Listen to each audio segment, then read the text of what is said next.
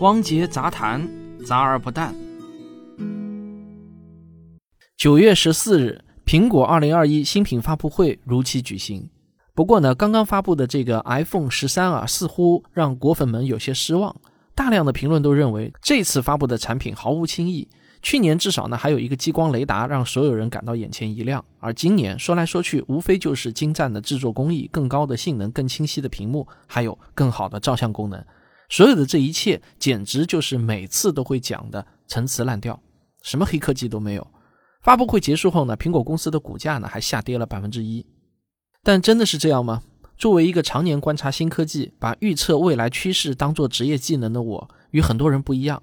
这次发布会，我的内心是震撼的，甚至我一度走神了几分钟，开始神游十多年后的精彩未来。而我看到的最大亮点是这次发布会被反复提及的一个名词：computational photography，翻译成中文就是计算摄影。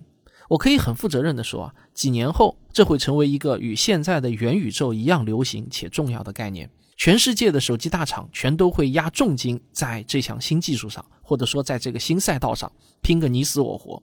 这就好像十年前他们拼可以拍多少百万像素的照片一样。计算摄影会成就几个明星企业，也会摧毁几个传统的大厂。我们不妨拭目以待。计算摄影这个词，你听着可能会觉得是个新名词，其实呢，它存在的时间已经很久了。比如那张著名的黑洞照片啊，就是计算摄影的产物。那张著名的黑洞照片呢，不是直接拍到的，而是计算出来的。科学家通过分布在地球不同位置的八台射电望远镜，长时间的捕获来自遥远黑洞的信息，最终通过两年多的计算，完成了这张著名的黑洞照片。再比如啊，现在各种相机美颜 App 其实啊都是计算摄影，只不过以前的叫法五花八门，什么智能优化、AI 优化、美颜啊等等。而 computational photography 这种叫法的第一次出现，则是在二零一九年九月十一日苹果的 iPhone 十一的发布会上。It is amazing. This is the first time a neural engine is responsible for generating the output image. It is computational photography mad science. It is way cool. 今天呢，我就来跟大家详细聊一聊计算摄影。那到底什么是计算摄影？假如按照比较流行的百科的定义啊，计算摄影呢就是一种数字图像采集和处理技术，在光学处理的基础上呢，再增加一层数字计算处理。这个定义，换句话说呢，就是在拍摄的同时就进行一定程度的修饰。对，这个美颜相机就是这个意思。但是啊，我认为这个定义并没有真正说出计算摄影的精髓，它会让人大大低估计算摄影的强大能力。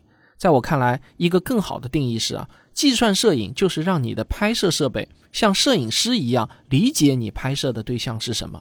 因此呢，我更愿意把计算摄影理解为智能摄影，它给相机赋予了摄影师的灵魂。判断计算摄影和滤镜的区别呢，是算法能不能认出拍摄的内容。滤镜只是机械的颜色变换，并不知道要根据画面中的不同内容来改变。这里的内容指的是它是一个人还是一条狗、一条猫，而不是说这里亮一点，那里暗一点。我认为啊，计算摄影是人类摄影历史上的大事件，它是开启新摄影时代的大门。在这一次苹果发布会上展示了两个实例。首先呢，它展示了一张照片，照片上呢有四个不同肤色的人，而背景则是明亮的天空和强烈的阳光。懂摄影的人应该都知道，像这样的逆光构图，要让背景和人物同时亮度均匀、色彩柔美，看清不同人物脸上的细节，绝不是一件轻易的事情。如果你不信的话，可以拿起自己的手机，背对着太阳或者其他明亮的东西来一张自拍。你要么会得到一张背景很好看，但人的脸很暗；要么呢会反过来，人的脸是亮了，但背景呢就白茫茫的一片的照片了。那么，iPhone 十三是如何在没有任何摄影辅助设备的前提下自动拍好这样一张照片的呢？首先啊，处理器会对照片进行人脸识别，找到照片里的人物，然后相关算法会对找到的人脸进行面部特征标记，分析五官与皮肤的局部色调，然后再根据全局的光照图谱，有针对性的优化每一个人的肤色，最终完成人物的面部表现。不仅如此，算法还会自动降低背景的曝光指数，提高人物部分的曝光指数，调节不同区域的白平衡、降噪等等。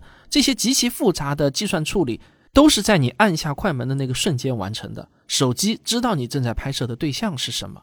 有些人可能会留言说啊，这不就是 HDR 吗？有什么新鲜的？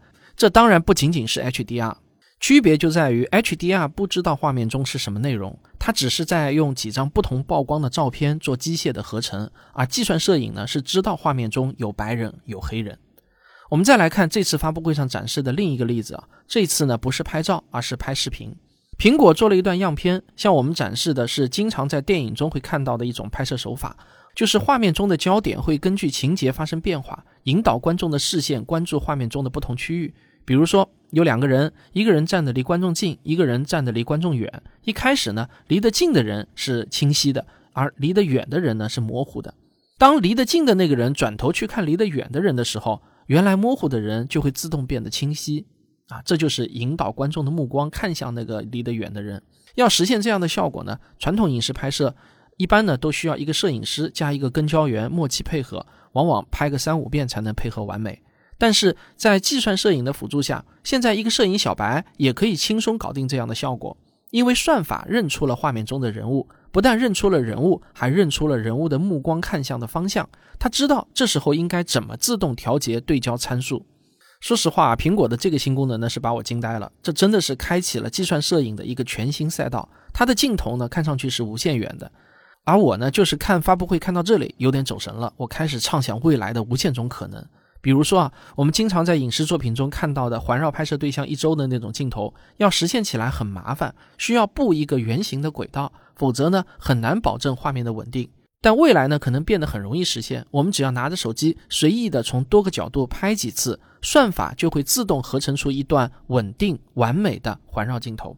再比如啊，有些复杂运动轨迹的镜头，需要用那种几百万一台可智能编程的电控机械臂才能拍出来。未来或许就像现在拍全景照片一样，屏幕上会显示出不断变换的箭头指向，你只要拿着手机按照箭头的指示走动，也不需要多么精确和稳定，计算摄影就会自动从 8K 的原始影像中剪裁合成出一段完美的运动影像。或者呢，你只需要用手机从各个角度对着一段做循环运动的拍摄对象，随意拍几段视频，计算摄影就能合成出一段令人惊艳的复杂运镜。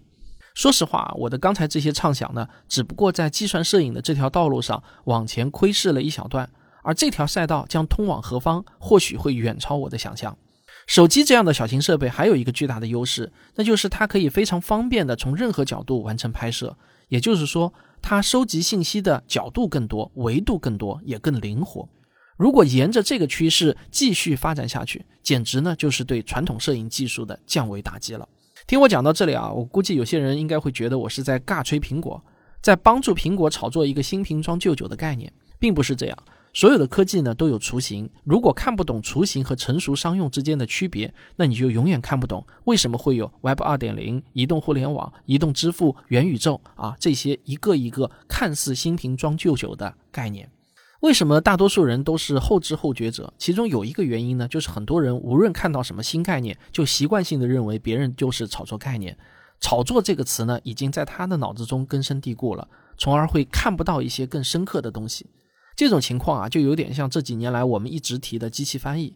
看不懂的人呢，总是会说啊，叉叉年前就有了，太小看翻译这件事情了，人是不会被取代的。但是现在几乎已经不会有人怀疑，机器翻译迟早会彻底取代人工翻译了。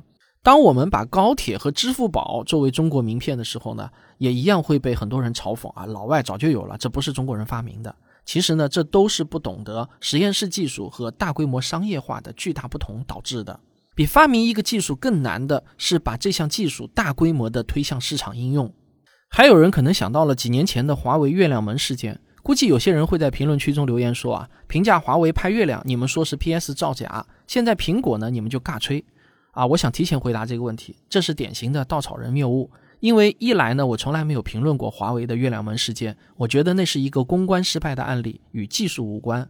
如果单从月亮门事件看华为的技术，仅从技术角度来说啊，那也一样是值得肯定的。本质上都是算法认出了拍摄对象，要做到这一点就已经很难。当然，时过境迁，技术在迅猛发展，三年前很难的技术放到今天也就不难了。估计还会有人留言说啊，计算摄影在安卓上早就实现了，你别再吹苹果了。拜托，我啥时候说过安卓不能实现了？我只是借了苹果发布会这个新闻热点来谈一下未来的技术发展趋势。能有热点蹭一下就蹭一下，蹭热点这三个字对于所有自媒体来说都不是什么贬义词，而是要努力抓住的机会。可能还有人会在留言区高喊口号说啊，摄影师是永远不会被取代的。我想提前回答一下，你说的很对。我今天这期节目关注的重点是技术升级，我从头到尾呢都没有提到摄影师会怎样。像我前面说的，过去只有摄影师才能搞定的技术，现在一个摄影小白就能搞定。像这样的事情啊，其实一直都在上演。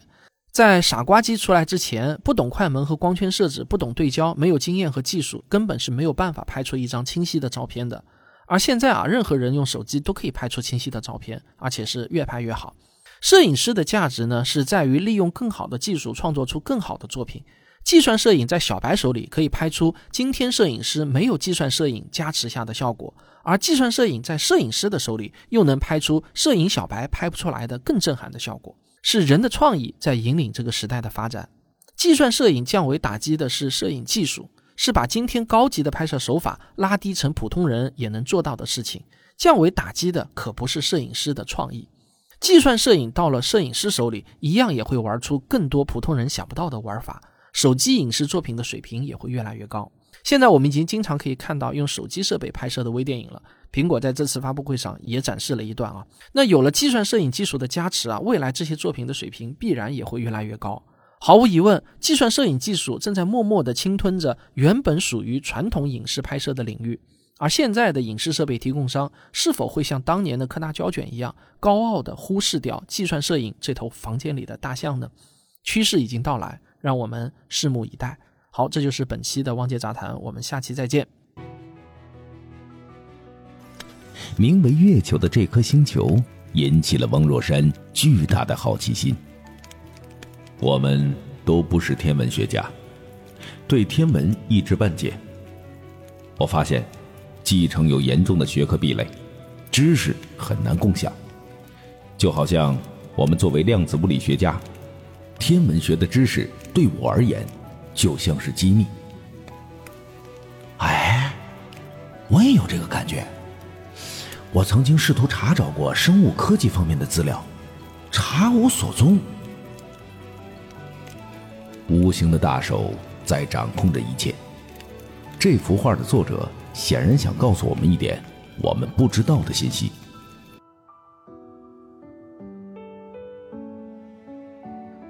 著名的影视策划人张旭老师和我一同创作的科幻小说《高原》已经正式出版，现在有声版也已经在各大平台上线，欢迎您搜索收听。